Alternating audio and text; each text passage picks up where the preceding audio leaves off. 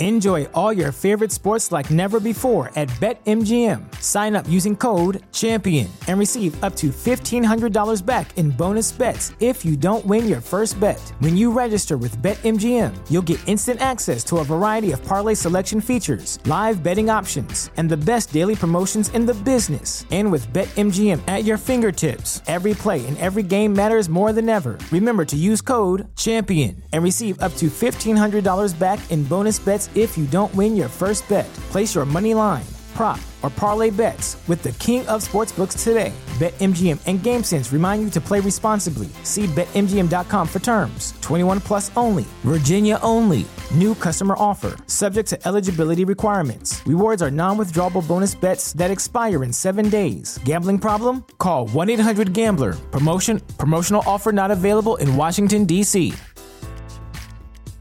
At Parker, our purpose is simple. We want to make the world a better place by working more efficiently, by using more sustainable practices, by developing better technologies. We keep moving forward. With each new idea, innovation, and partnership, we're one step closer to fulfilling our purpose every single day.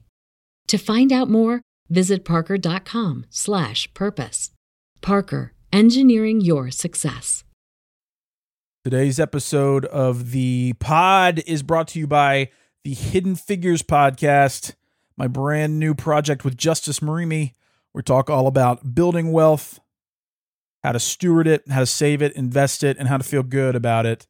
Talk about money topics, side hustle topics, investments, real estate, all that good stuff.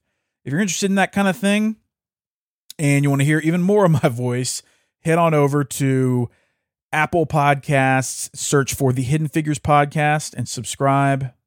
Once you listen, be sure to leave a rating and a review. It's super helpful and share it with a friend.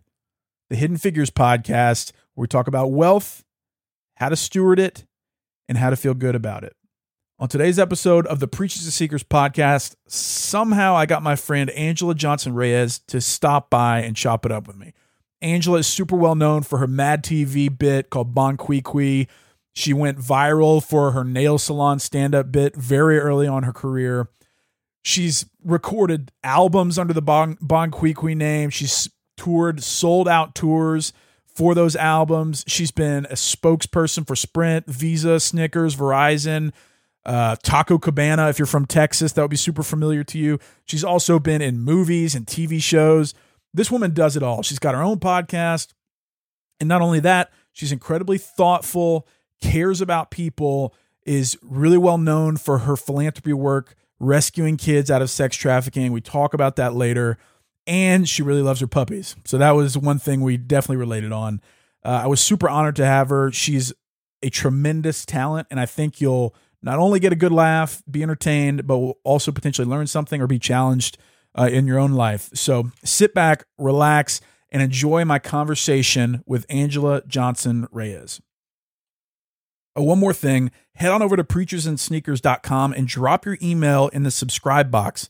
I've got a lot of very exciting announcements coming in the next couple months that only my email subscribers will get access to, specifically book related things. So, whether or not you like the idea that I wrote a book or hate the idea that I wrote a book, the ability to get first word about it will be through my email list. So, head on over to preachersandsneakers.com and drop your email to get the up to date announcements on certain book related things coming very soon.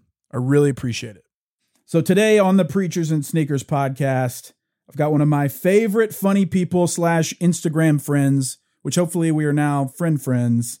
Uh, she's got multiple stand up specials. She's a former Oakland Raider cheerleader. She's a podcaster, philanthropist, actress, but most importantly, she's a dog mom. That's right. I have Angela Johnson with me today the world is crazy that I can get you to come on this podcast, but I'm so grateful that you would spend the time with me today. How's it going, my friend? Good. It's going well. I love that it's, and most importantly, she's a dog. That's right. Because I think like, you would probably say the same. Yeah. Thank you for understanding. Thank yeah, absolutely. Where my priorities lie. How is old Bonzo being the dog doing? Oh, he's wonderful. He's sitting right here at my feet. And um, he's just such a love. And we were talking, I who was I just talking to this morning about um our friend's dog who's like just crazy and yips and yaps and whatever. And they're like, yeah, it's not like um Bonzo. And we're like, there is no dog like Bonzo. Bonzo is perfect in every single possible way. And I I thank God for this dog. And I tell him all the time when I'm like getting all like, oh, you're so cute. Mhm. So grateful for you. I love you so much. I can't believe I found you. I can't believe I get to have you. Thank you so much. And then when I'm really feeling crazy, I'm like, I can't believe I gave birth to you. Child. To be But- clear, she did not. Spoken like a true dog mom. I mean, I think every dog mom would say the same. That whole bias towards our dog is perfect. But you post a lot about the dog, and I will agree that he is pretty cute. And do you have other dogs? You you've been posting lately about other dogs. Yes. Uh, well, my friend Penelope and her son and her dog moved in with us. Oh, okay, Uh, cool. We've like shared custody of her dog since we've had him for 14 or 15 years now. Oh, snap. I rescued him from someone else and I brought him home and I was like, because Penn and I used to live together when we were, you know, early 20s. hmm And I was like, hey, I, I rescued this dog. We need to find a home for it. So I'll just keep it here for like a week and we'll find a home. So we kept it there for a week and she's like, you know what? I'm going to keep him. And then, so since then, then she got married and I moved out. And then all kinds of life things happened. Then they moved back in with me. And so I've had this dog in my life for 15 years, but it's really Sheesh. her dog. So it's like, yes, he's my dog, but he's real. I'm the god mom. Right, right, right, right. That's a long dog life. I mean, that's a pretty significant amount of time. He's seen Oh, some yeah. things. Yeah, He or she has seen some things. He's blind. He has a heart murmur. All his teeth are rotten. Oh no. Hanging on. But he's got character, Oh, and that's what gives him character. we call him Grumpa. Grumpa Smoke. That's Oh, Grumpy. That's awesome. So, for people that don't know, they should know, but Angela, you're a, a comedian, but you're also an actress. You have several podcasts. You do a lot of philanthropy work. I would love to learn maybe the, you know, couple minute spiel about how you entered comedy through Sure. kind of a strange, like coming up. Like you didn't start as a wanting to be a comedian your whole life, right? I mean, you Right. were a professional cheerleader at one point. Could you talk a Mhm. little bit about that? Just maybe the transition f- from that to comedy, because it's just super interesting to me. I grew up in the Bay Area. Yay, Bay Yay. Area. Like, and um I wanted to be an actress, but I would never say it out loud to people because Yeah. it was embarrassing. It was like so far fetched to say I want to be an actress that that's embarrassing. Yeah. Um, It's not embarrassing, but I get that you would. Yeah. I think some of the same things. Yep. because where do you be an actress in San Jose? You don't. So basically, what you're saying is, I want to be a princess. So that's and um, lots. I'll, I'll take out a lot of the details of this story to like Sure. Wrap it up in a nice little package. But basically, I had uh, the opportunity. Two opportunities presented themselves. One. I had a friend move to LA and she had become an actress. She was doing commercials and music videos. And she was like, if you move out here, I'll help you. I'll help you get started. Dang. And so now this far fetched fantasy actually was more of an attainable dream that I could try to go for. And at the same time, I had another friend say, Hey, I'm a cheerleader for the Oakland Raiders. You should come try out. And I was like, Oh, that's not really my thing. I'm not really interested in professional cheerleading. But then I was like, You know what? I will try out because I'm going to use it as my sign. Because you were high school. I mean, did you you cheered in high school and but all that? it's so different. I've been cheerleading since I was eight years old, but competitive stunts, tumbling, like that kind of stuff. Yeah. Professional cheerleading was like dance, pirouette, point your toes, and shake your palms, and look really pretty, have some cleavage. Like it was a completely different vibe than my tomboy. Let me do uh, some stunts, throw me in the air so I could flip. You know what Yeah. I mean? So you weren't recruited. I mean, this is like a walk on situation tryout. Oh, there were 700 girls at this audition in their hottest Forever 21 outfit. They and we I drove out there by myself and that is bold. yeah, because this is why. Because I said I'm going to use it as my sign. If I make the squad, I will do it for one year and then I'm going to move to Hollywood and I'm going to be an actress. And if I don't make the squad, then I know that Hollywood and acting and entertainment, that is not my life. And I'll just really figure out what to do next. Yeah. Accounting. Yeah, you know it's, that's the exact move. If you don't be an actor, you go into accounting. It's the letter A. You stick with A, then Yes. to and always. So That's right. So I was like, I'm gonna use that as my sign. And long story short, I made the squad, and Crazy. the Super Bowl that year. It was the best year to pick to be a cheerleader for the Oakland Raiders because we went to the Super Bowl.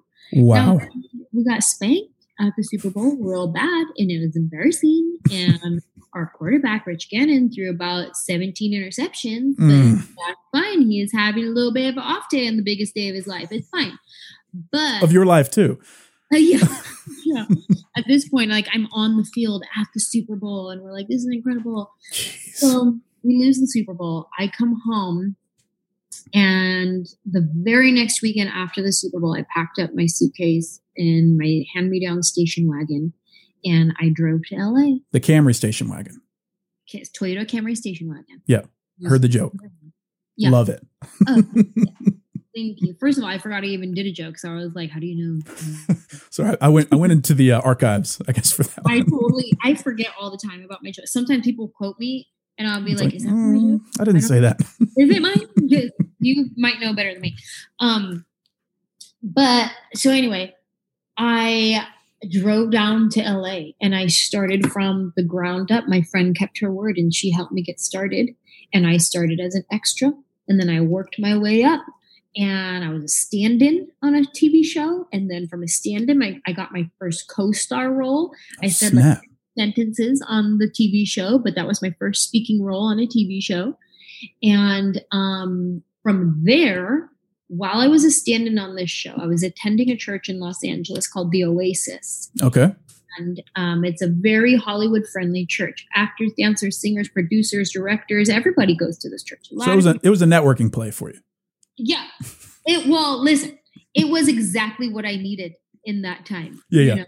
And it was every Tuesday night they had creative arts night where they would have like an acting class, a dance class, um, a whatever to learn the tech video stuff, like all the different classes that they offered for because they know that everybody in this 80% of the people in this uh, congregation are pursuing the entertainment industry in some form. That's dope It was so for dope. them to do. Yeah. So I was in the acting class on Tuesday nights, and we would play improv games, and I was funny in the improv games. And there was a woman there who saw me, and she saw that I was funny, and she was like, "Hey, do you want to come take my joke writing stand up comedy class?"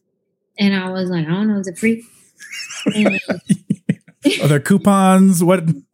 like, was I'm not interested, but if it's free, I guess.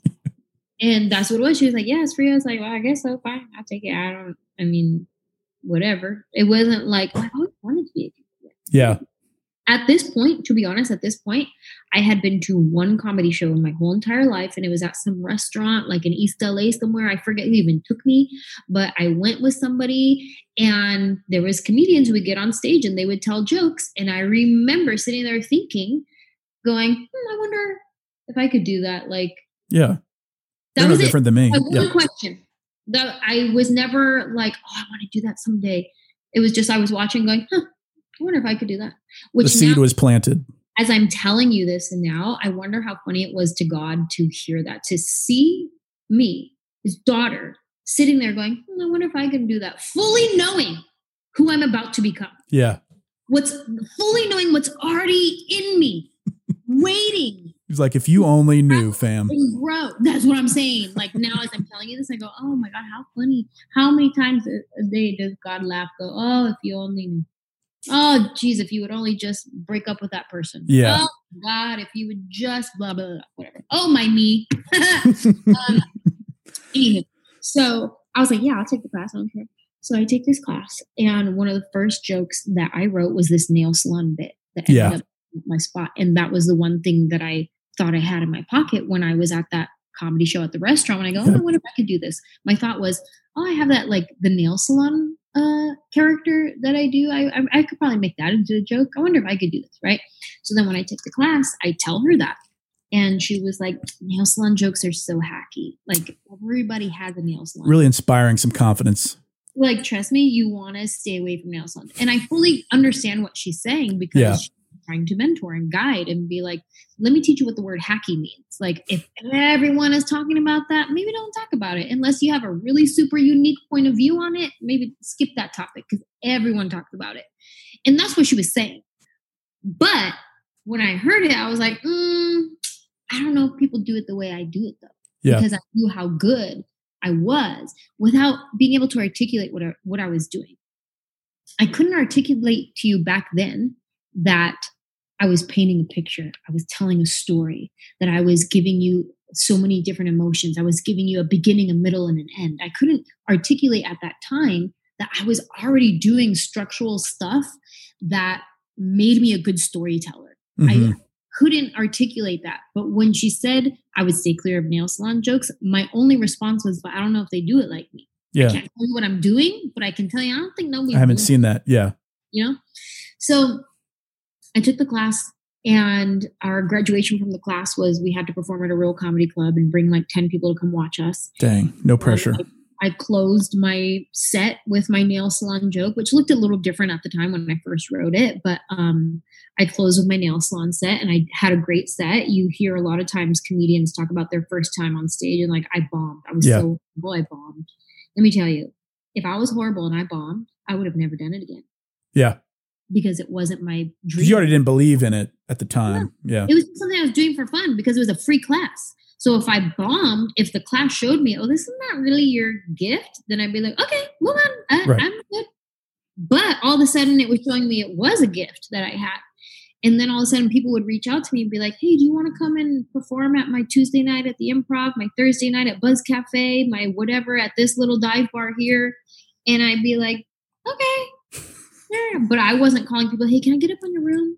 Like that's what you hear from comedians. It's like they're hungry. They want Yeah. this time, which I admire. And they're like, hey, do you know of any open mics I can get up at? Oh my God, I hated open mics. Do not take me to an open mic. I am like Just sitting there for six hours for your five minutes. oh my god and it's just the energy is Everyone, everyone hates their life, and it's like I can't keep doing nobody's this. laughing Yeah. and i'm like an instant gratification person so it's hard for me to like if i think of something that's funny and then i try it in front of a room of 12 people and they don't laugh or they go hmm then i go oh it's not funny Let me move on." i would rather practice it myself in the shower by myself and if i make myself laugh then i go oh okay i'm gonna try that that's Yeah, not yeah. that's not right now but early back then i would i was trying to do it the right way let me go up at an open mic and i hated it so much Yeah. But that's how I started in stand up. And then next thing you know, it blew up. This brand new thing called YouTube came out and blew up my spot. And it went from, Was it that 2007 video, or maybe even earlier, that where you? Mhm. Because I've seen several of the nail salon jokes, but it's like the real grainy, you're super young. Was it that Mhm. video where you? That was like the culmination of the class. That video. and let me tell you what was happening at that time when that was taken. So I'd been out here since 2003. And I had gone from being an extra to a stand in, trying to get like auditions and book stuff and be an actress. And um, I was at this season in my life, 2007. Nothing, well, it's 2006 when I did the um, class and performed. Mhm. Nothing was happening in my life. I had no agents, no managers. I had no um, auditions. I had no opportunities. I had nothing in my life saying, hey, you're on the right track, keep going. I was on unemployment because I wasn't a stand in anymore. Like that gig was gone. Mhm. Um, my unemployment checks had run out. I had no money coming in. It's a super cheap place to live too, so that's good. You know what I'm saying? So it's like, I guess, what do I do from here? Either I'd be homeless or I'd go home. Yeah. well, I was ready to go home. And um, so before, I'll tell you when the video went viral because it was a long time later. So we filmed that in like 2006. And I got a phone call that was like, hey, do you want to come and do 10 minutes at the Ice House in Pasadena? Uh, there's this company, they're going to come and videotape comics doing 10 minutes and they'll give you 25 bucks. And I was like, Twenty five dollars. that's what I said, but not laughing like that's ridiculous. I was like, $25? Real dollars. Are you serious? I get to keep all of them? yeah. I can keep all the $25? So it was like that. And I was like, heck yeah, I'm coming. I'll do my 10 minutes for 25 bucks. That's gas. That's like at least 10 top ramens. Like, let's. And so I did it and signed my life away for that videotape. And this company, they were going to upload those videos to flip. It was flip phone era. This is before super smartphone. This is flip phone. Yep. Gonna upload the videos to cell phone companies like Verizon or whoever, and for $1.99, you could download comedy clips. And that's what they were gonna do. So they were collecting all these stand-up comedy clips collect them, collect them. And then all of a sudden YouTube came out. So they're like, well, we can't do the upload. The that whole business is gone. yeah, that thing. So let's just upload all these videos to YouTube and start monetizing on Yeah. YouTube. So they did that. And so basically that company owns the nail salon video. So when people think that I'm rich from that video, I'm not I didn't see one dime from that video. Wow. Company made all that money off that video. Jeez. So, so they take that video, I disappear, and whatever. That was a long time ago. Who cares? It's hmm. whatever. All of a sudden, now it's 2007, January. Now I start getting phone calls from people, from family members, from friends I haven't heard from in a long time, saying like, "Hey, I got this uh, video sent to me, and it's you." And I'd be like, "What do you mean it's me? Like, what am I doing?" And they're I "Oh." don't feel great about this. Tell me am I aware of this video? Does it look like I know the camera's on? Or and um it's like you doing stand up. You're doing this nail salon joke. And I'm like, oh yeah, I did film that a long time ago. That's interesting. And then I start getting more calls. And then this is back in MySpace days, and MySpace Mhm. blowing up. I'm getting messages from all over the world, the Philippines, Australia, all over the United States. Hey, when are you coming to perform here? When are you coming to perform? And all of a sudden, I'm like, uh oh, something's happening. What is going on? I'm getting thousands of messages a day from people all over the world. yeah. This brand new thing called YouTube is blowing up my spot. And so I'm like, oh my God, okay, uh, what do I do? All of a sudden I'm getting messages in my my inbox on MySpace that's like, hey, I'm the assistant to so and so executive at this network. They would like to meet with you. And they were sending their assistants to MySpace to come and message me to find me because I didn't have an agent. Nobody knew how to get a hold of me. Yeah. They're getting just getting you directly. So they're they're sending their assistant find this girl, message her, tell her I want to meet her, and then I have meetings with ABC, NBC, Fox, every letter you can think of in the alphabet network. I had a meeting with them, and it was like I had to go buy a calendar because I Yeah. didn't. But I had no job, I had no agent, I had no opportunities coming my way. I was on unemployment. My unemployment checks had run out. The only reason why I stayed in LA is because my sister was sending me money to pay my rent. She was Wow. sending gift certificates to the grocery stores so that I could eat food while I was here. And she was like, no, you stay there. Like, you're not done. It was that. And I felt God in my spirit telling me, I'm not done yet. Like, I know it looks bad. I know everything in your life and your circumstances is saying you tried, but it's time to go home and give up. I'm not done. Are you going to Hmm. listen to me or are you going to listen to what the world is showing you right now? Because my world was showing me you failed. But that little voice in my spirit was like, and I was like, no, I'm gonna wait. I'm gonna stick it out. My sister's sending me some money, Dang. and I got my top ramen, my Cheerios. Like we're good. I can hold out a little while longer. Next thing you know, boom, YouTube blows up my spot. Come meet me at NBC, Fox, ABC. When are you coming to Australia? When are you coming to the Philippines? Da da da da da. Whatever. And um, I remember calling my sister on the phone one day and having a conversation with her because I was I didn't know how to be famous. Yeah. I was replying to every message that Yep. came in on MySpace. I didn't know how to be famous. So every single person, I'm saying, thank you so much for the support, copy paste. Thank you so much for the support. To the point where they were starting to reply, say, is this a fake person? Because you already said this to me. And then I'm like, oh, sorry. I'm going so fast. I'm trying to reply to as many people as I can. I didn't know you don't have to reply to every single person who writes you a letter. Right. So I don't know how to be famous, right? Yeah. I overwhelmed, like hours and hours sitting at the computer trying to reply to people. And I'm like, oh my God, what do I do? Like, I can't keep up. I don't know how to do this. And I have all these meetings people want to meet me and they want me to audition and all these things. And I called my sister and I was like, okay, either this is a little phase that I'm going through, or this is the beginning of the rest of my life. Yeah. And that's exactly what it was. It was the beginning of my life changing drastically from having nothing to my name, no money in my bank account, needing to live off of hand me downs, giveaways, um, gift certificates, to that was January 2007. To by the end of the year, I was on a hit show, Mad TV on Fox. I I've heard of it. Yeah. touring the country as a headlining comedian. I had bought a new car.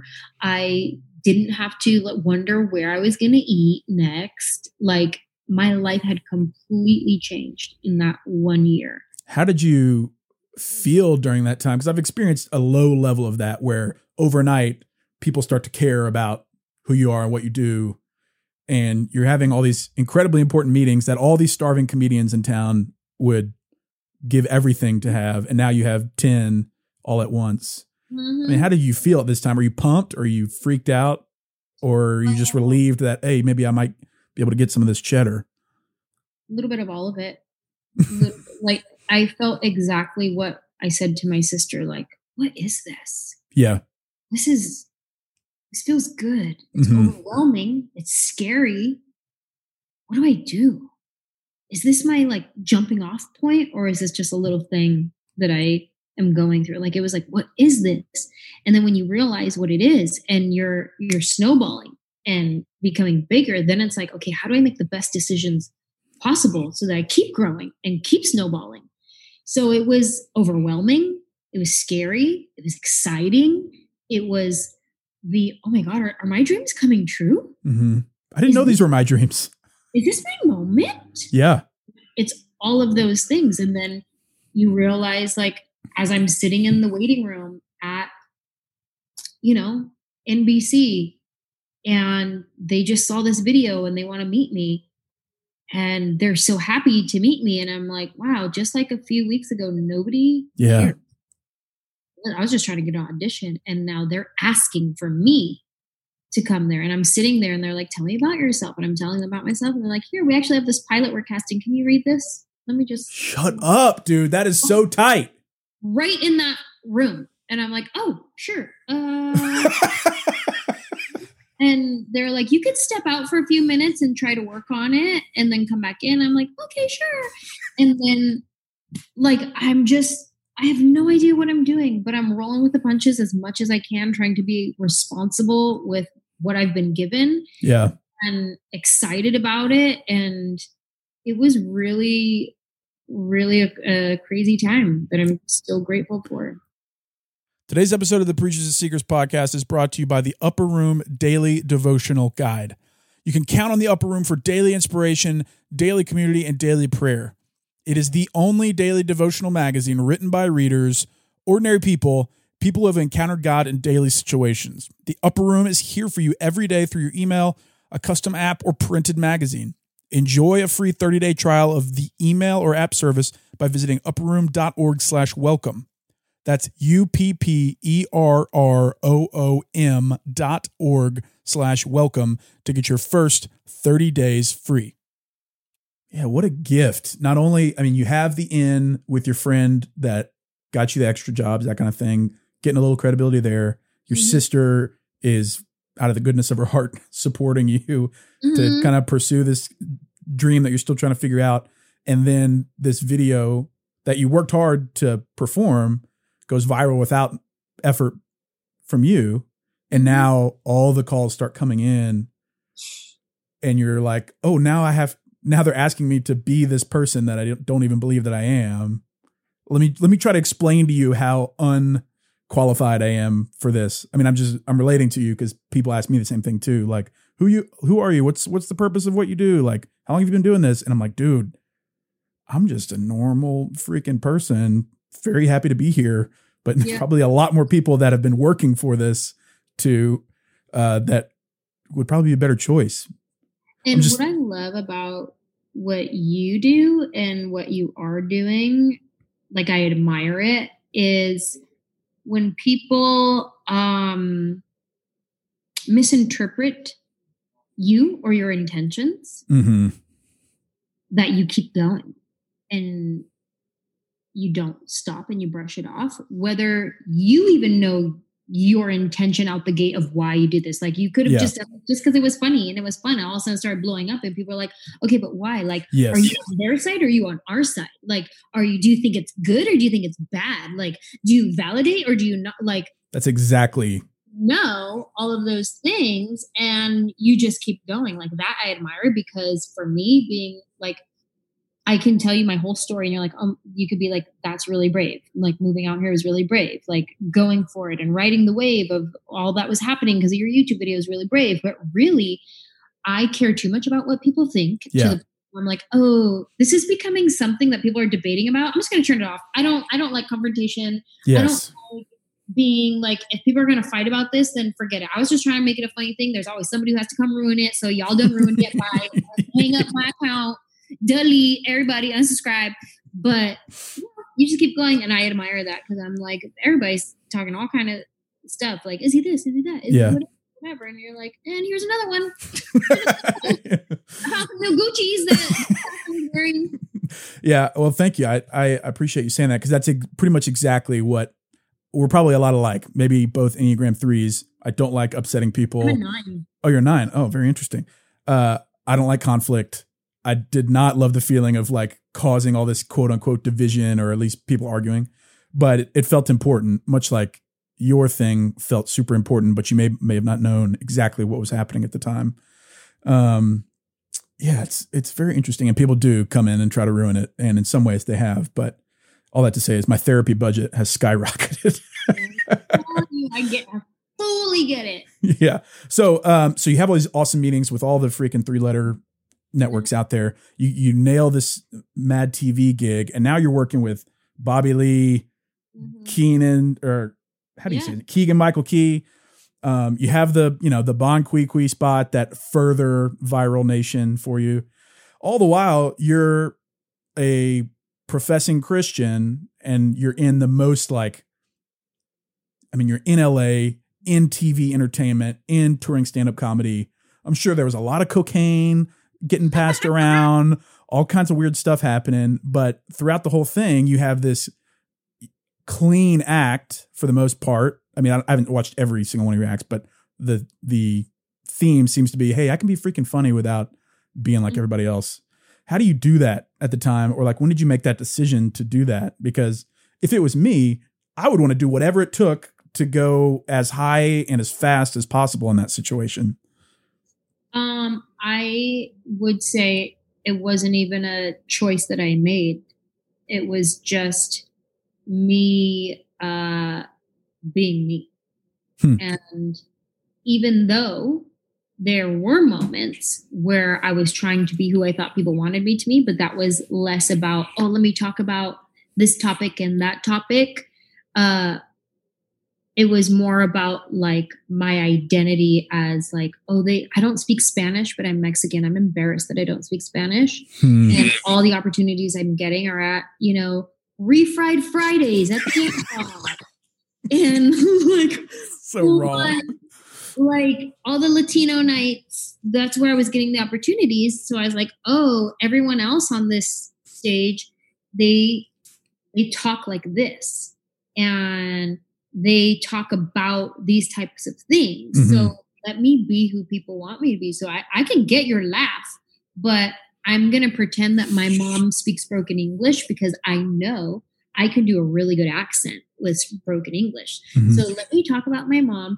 And I, mija, all you having to do is, and I could do it all. And they're going to eat it out of my, the palm of my hand. They're like, oh, eating it up, laughing hysterically. But really, I know my mom doesn't talk like that. She's like, hey, wait a second my mom talks like me right now. Like I could play a voicemail message and she her message would be like, "So ugh, today was so lame. Just call me later. Bye." Like so, I was still putting on a little bit. Yeah, and you can you can feel that inside, like when you know you know the moment you're being disingenuous with what you're putting out there. What is your audience? Your audience knows as well, so you can fool them for a little bit. Yeah, people are smart. Or intuitive. Your energy speaks loud. So yes. um it took me a while to figure out my point of view and, and realize that I was okay to be uh I had to Eminem myself, basically. Eminem from Eight Mile, when he was like, let me just put myself on blast before anybody else can. Yes. I had to do that. So then my jokes were like, I don't speak Spanish. And here's a funny joke about that. Um, here's a joke about I don't want kids or whatever it is. Like yep. I started to like own the things about me and talk about them honestly and authentically. But the choice to not say cuss words or to not talk about sex was less of a choice and more of I just get uncomfortable talking about sex, period. So I don't want to do it. Yeah. And at the time, I didn't use curse words. I was very against using curse words. I was like, shoot, darn it, dang it.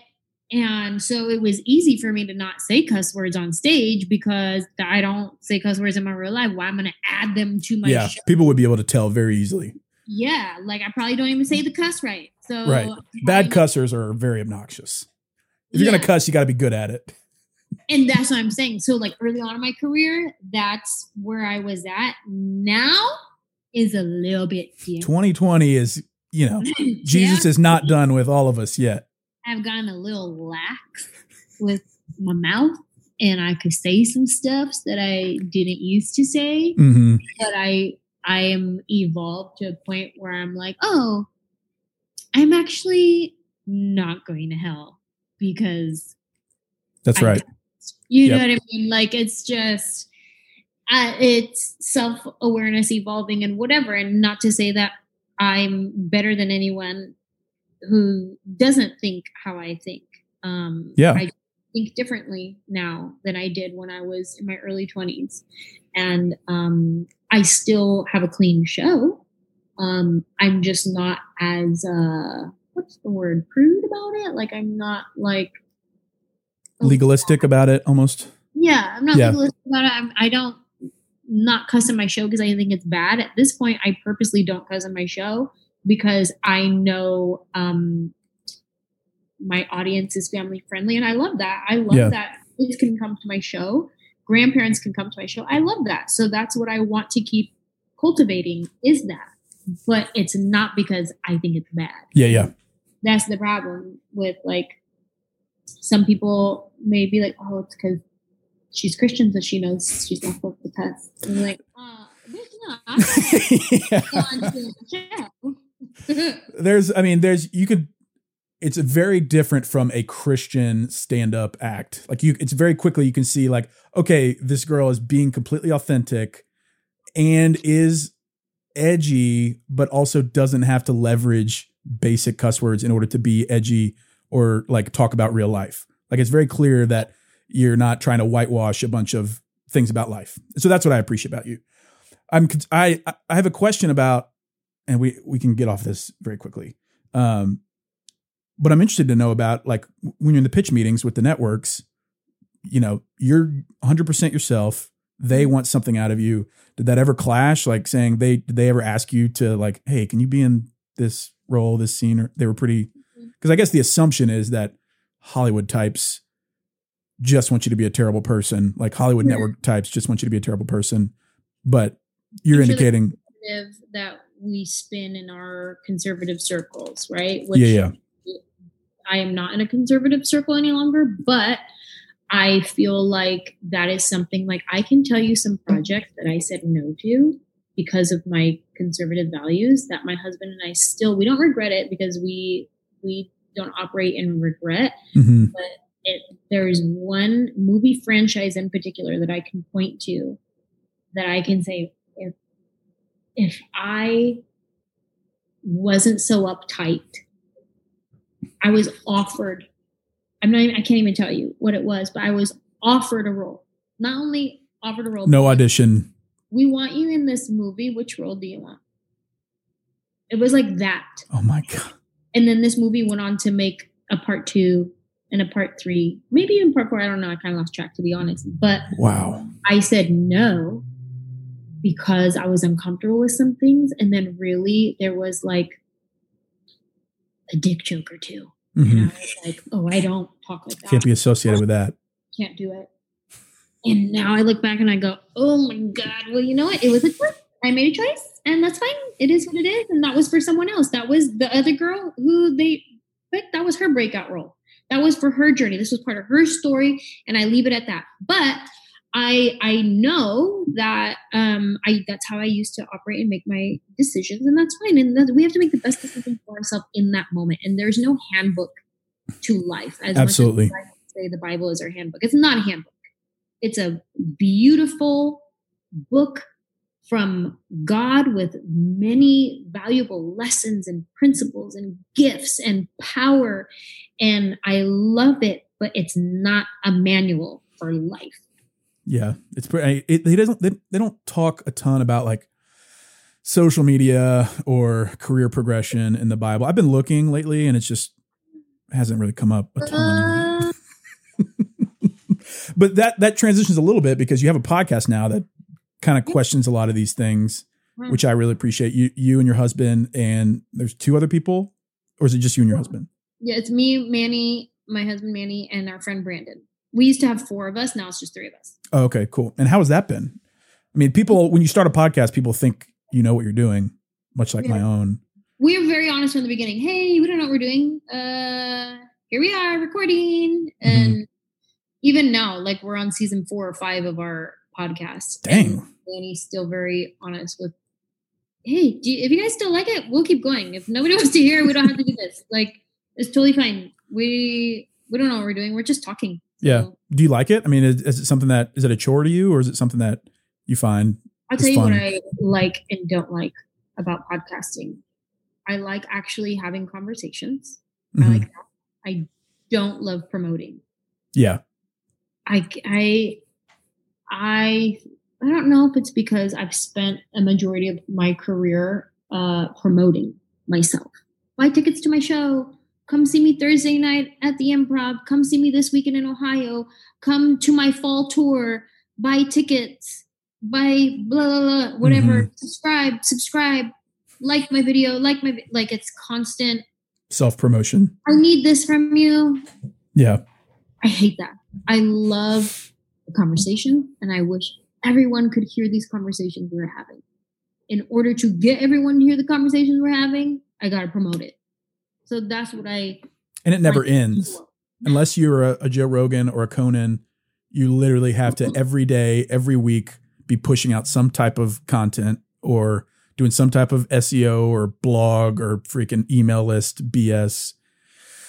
Yeah, I don't like that part either. I like the absolutely love the conversations and love getting to interact with a bunch of super interesting, interesting people. But the whole like pressure to self promote or pressure to put stuff out there. I mean, there's people out there that I've I've lost maybe five thousand followers the past. I mean, basically during COVID, and a lot of people just unfollow you if you don't put out enough mm-hmm. content, which is so strange to me. Like if I'd never notice if if somebody's not putting out content, but there's people that will unfollow you if you don't put out stuff. I've had people message me or comment and be like, You're not funny on here. I'm not gonna follow you. and I'd be like, Oh, if you want to be want me to be funny, buy a ticket to my show. yeah, yeah. I'm not giving this out for free, I'm homie. Not, I'm not clocked in right now. I'm at home on my Instagram. I'm not clocked in. This is my dog. If you don't it's like an dog, act. You don't, you don't gotta follow me. You know what I mean? Like that's all right. If you you want me to be funny, I'm gonna go ahead and need you to click on this link right here, swipe up, buy you a little ticket, and come to my show, and I'll be hilarious. I promise I'll be hilarious then, but, but it's, it's gonna cost you. Our that's our resume now. Is our Twitter, our Instagram, our Facebook, our YouTube. That's our resume now. Yeah, and it's. I mean, speaking from experience, you can you get a lot of credibility by just having a ton of followers, even if you're not good at writing or if you're not good at comedy or acting a lot of people are having mega careers by just being famous. But also, woe is me or woe is us for having a huge platform. Like, super yeah. grateful to have such a crazy, sure. huge platform. Sure. And I try to tune in often on why do I have this platform? Yeah. I have to remind myself, like, when I get on my emotional tip and I want to post things mm-hmm.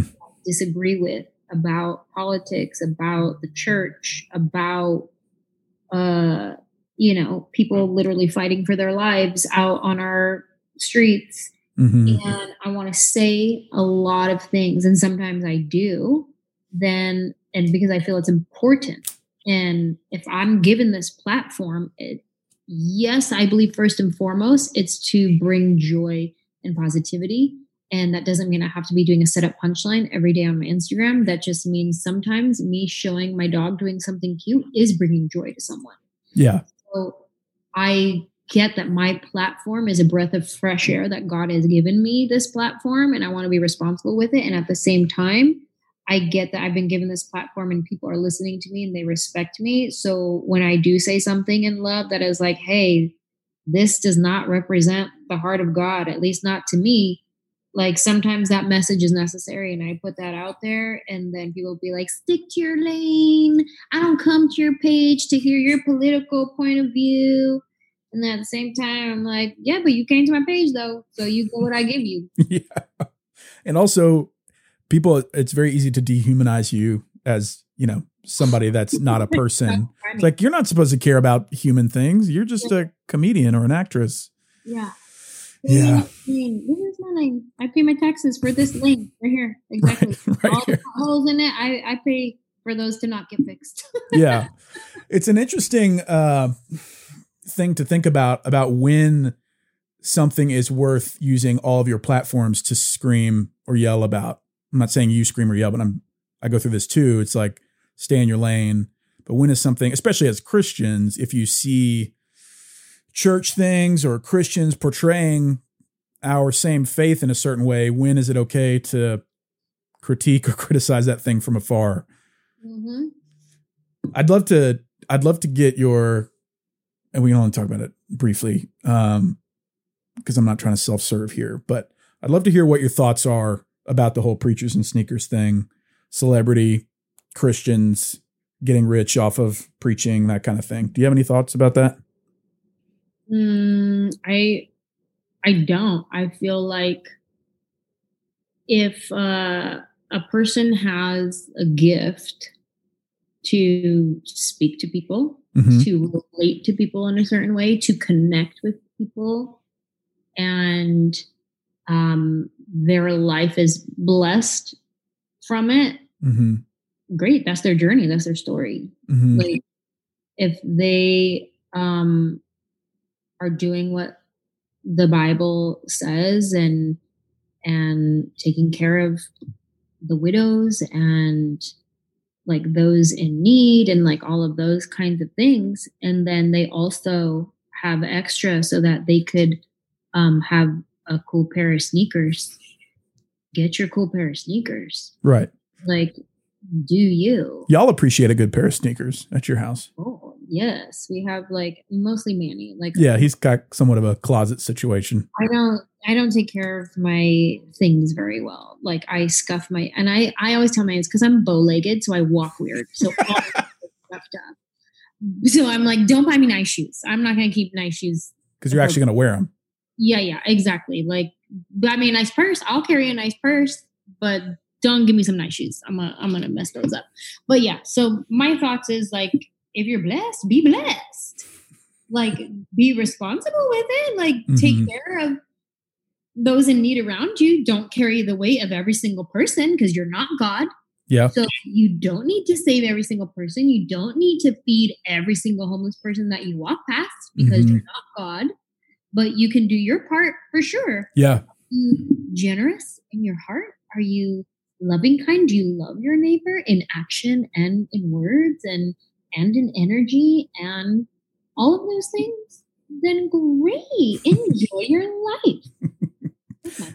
Yeah, I mean that's a that's a pretty healthy take on the whole thing. I would say, you know, the the friction comes when every person has their different definition about how much one should be doing in, in the oh, all right in in the world. Um, but yeah, I mean, and you act this out really well. I mean, you're a literally a celebrity and care a ton about philanthropy, and that's part of the reason you and I connected is because our mutual friend Erica, who I've had on the podcast before, runs Unlikely Heroes, and you've been involved with them for like a decade. Mhm. What drew you to that, or what you know?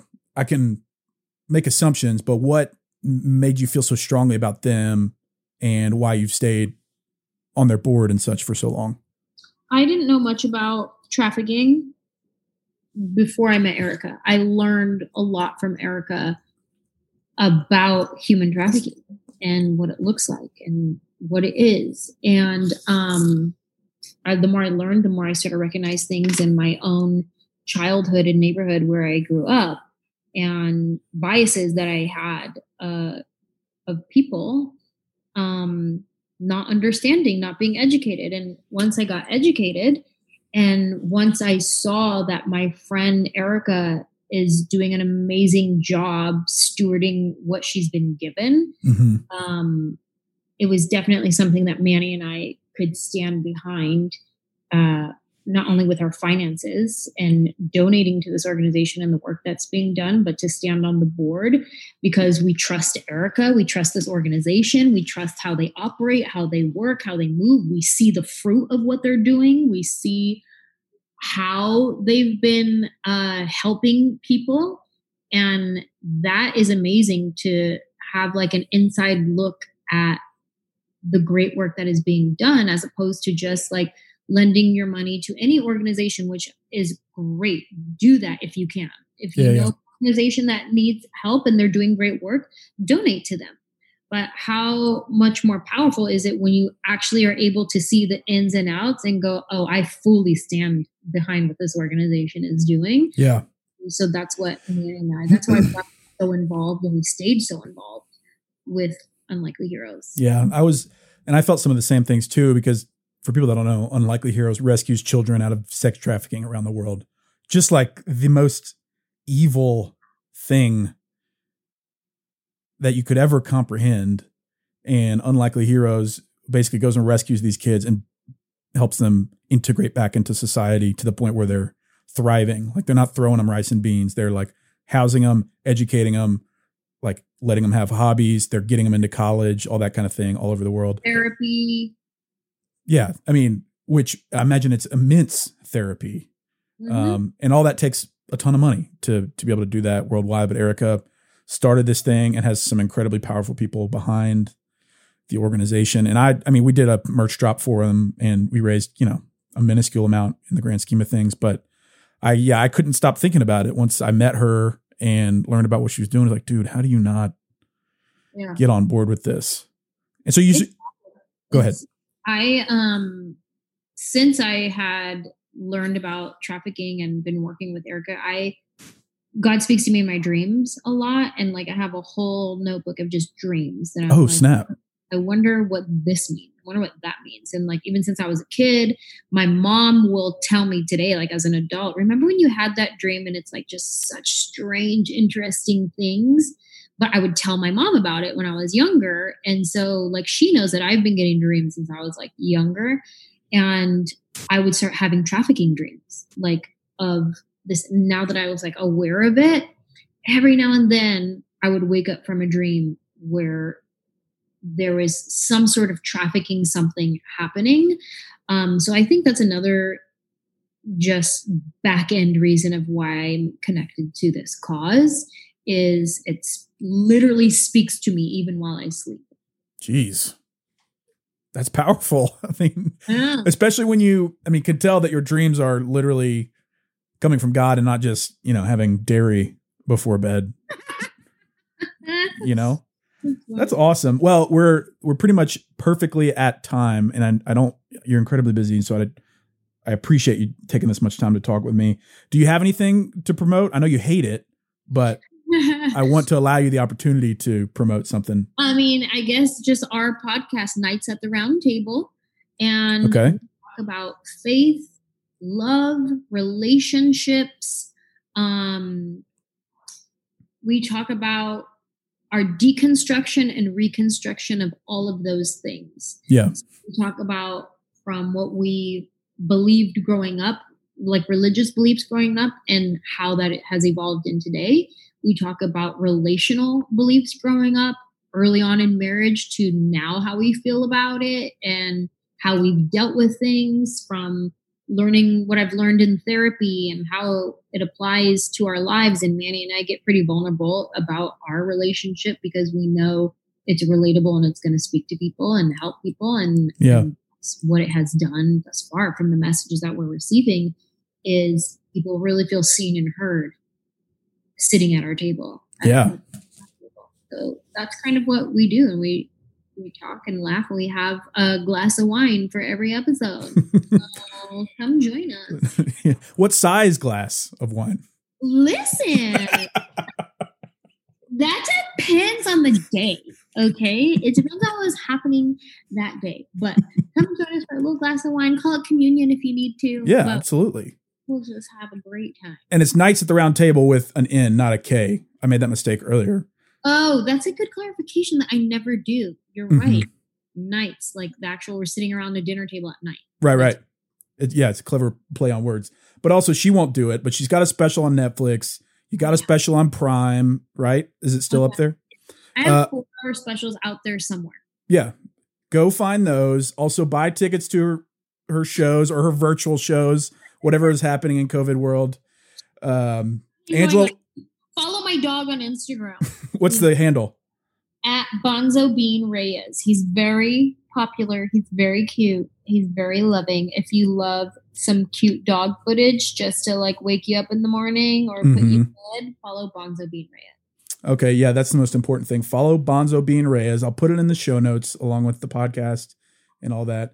Anjelah, well, I was a fan before, but now I'm incredibly impressed with all, you know, your career and, you know, how you choose to handle yourself in LA and stay true to yourself and also are able to laugh at hard things in life and also support people that are doing important things. So I appreciate you taking the time and I think uh the four listeners of my podcast will really get something out of our conversation. So I appreciate you doing this. It's not lost on me that you're incredibly busy. So thank you. Thank you for having me.